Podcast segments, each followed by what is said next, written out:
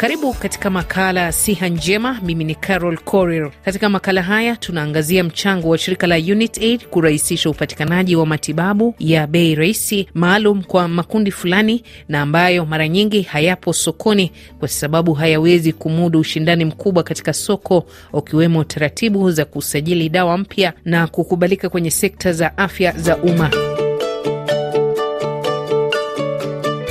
Gharama ya juu na upatikanaji wa dawa zinazotibu magonjwa kama TB miongoni mwa watoto, dawa za bei nafuu kwa watu wanaoishi na virusi vya HIV imekuwa ni pasua kichwa. Hata hivyo, UNITAID, shirika la kimataifa lenye makazi yake ya Geneva, makao makuu ya shirika la afya duniani, linaendelea kufanya mageuzi katika sekta ya afya kwa kusaidia dawa hizo nadra kufikia walengwa bila vikwazo vingi. Bodi ya usimamizi ya UNITAID ikizuru Kenya, miongoni mwa mataifa ambayo yamenufaika na mchango huu imesisitiza itazidi kushirikiana na serikali za dunia kutekeleza jukumu hilo. Tenu Avafya ni naibu mkurugenzi mkuu wa UNITAID.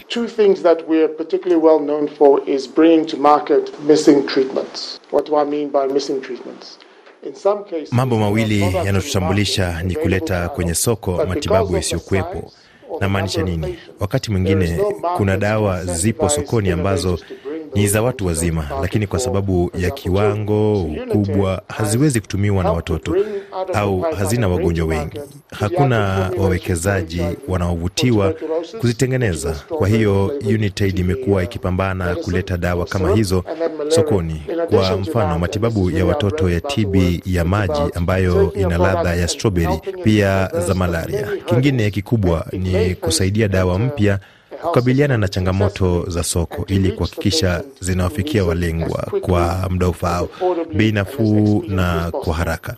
Kwa mfano, dawa za ARVs za dolutegravir au DTG, mnavyojua ni bora, inatumika na wengi kwa kuwa haina madhara mengi. Tulisaidia kwenye majaribio ya kimatibabu. Dawa hiyo ilibuniwa katika taifa ambalo uh, halikuwa na wagonjwa wengi wa Afrika walioshirikishwa na kulikuwa na maswali kuhusu ufanisi wake Afrika kwa wanawake wajawazito.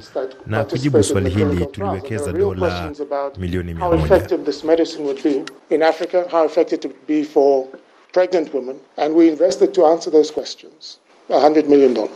UNITAID pia imesema itawekeza katika matumizi ya akili mnemba au AI katika ubainishaji wa TB. Janet Kinat ni mkurugenzi wa mikakati katika UNITAID.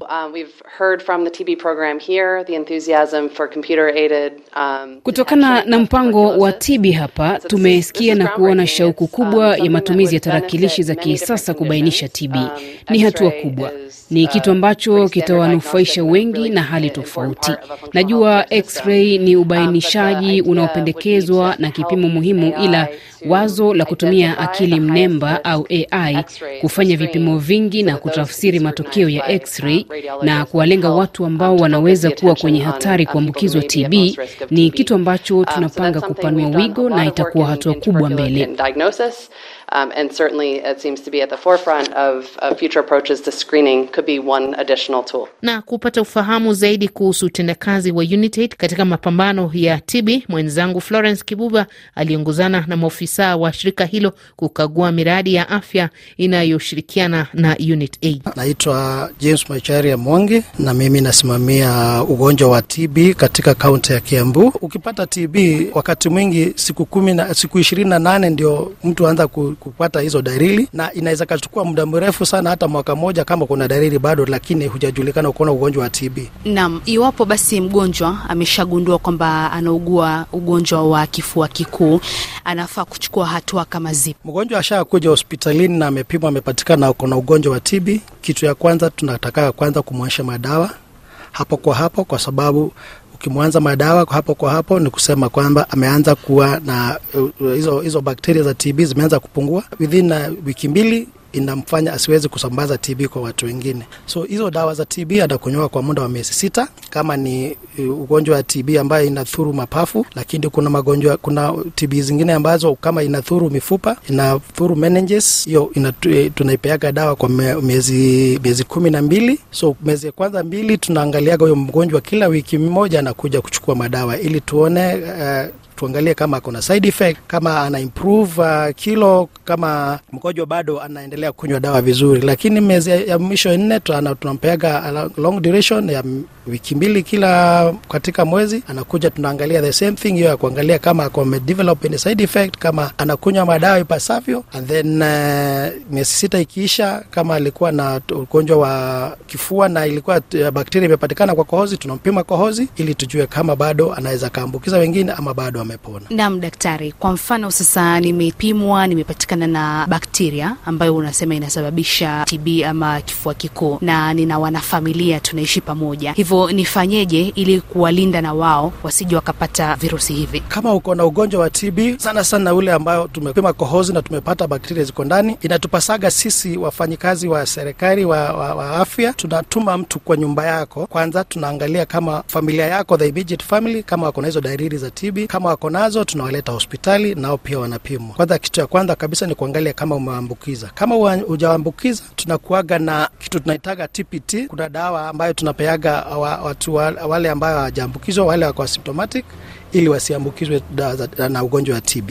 Naam, swali lingine ambalo najua uh, msikilizaji wetu anaweza kuwa anajiuliza, kwa mfano mgonjwa wa TB ametumia kikombe na nikakichukua nikasahau kwamba pengine hakijasafishwa, nikikitumia basi nitakuwa nimebeba virusi vya TB? La hasha, TB tumesema ni airborne, it is not oral. Oral ni kusema kupitia kwa uh, nini ya chakula. TB inakuwa purely uh, ya hewa, so lazima mtu akuwe ametupa hizo bakteria kwa hewa alafu usipumue ndani. Kwa hivyo kama unikumeza haziwezi kakudhuru. Naam, hivi kama wahudumu wa afya, pengine mna rekodi visa vingapi vya ugonjwa huu kwa mwaka? Sasa tuseme kwa mfano mwaka uliopita mwaka wa eh, elfu mbili mia, mia, mia mbili na tatu eh, Kiambu tuliweza kurekoda wagonjwa elfu sita eh, na sitini na sita kwa, kwa ujumla na kitu kingine tunawafanyaga nao au wagonjwa wote pia tunawapima kama wako na ugonjwa ya, ya, ya HIV. Kama wako na ugonjwa wa HIV tunawapatia madawa. At least naweza nikasema Kiambu tu, tunaweza tukafurahia na kuwa proud kwa sababu hao wagonjwa wote tunawapimaga 100% tunawapima HIV na wale wako positive at 100% bado tunawapatia dawa za HIV, HIV ARVs.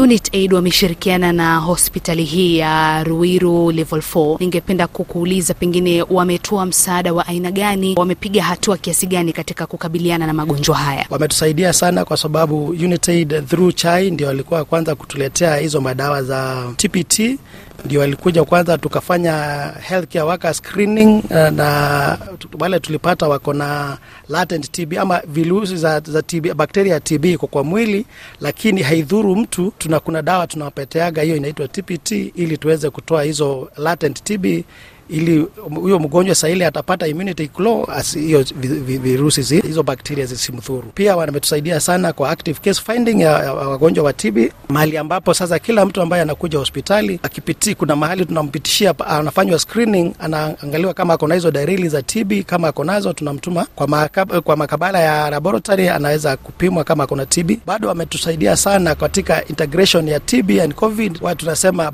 bidirectional screening of both TB na na COVID. Kila mgonjwa ambaye ako na TB tunampima kama ako na ugonjwa wa COVID, na ule mgonjwa wote ambaye amekuja na dalili za COVID tunampima kama ako na ugonjwa wa TB, kwa sababu zote mbili ziko na dalili sawa sana sana ya kukohoa. Naam, ni kushukuru sana daktari, asante sana. Basi kufikia hapo unatamatisha makala haya ya siha njema. Shukrani mwenzangu Florence Kibuba, mimi ni Carol Corin. Hadi wakati mwingine, kwa heri.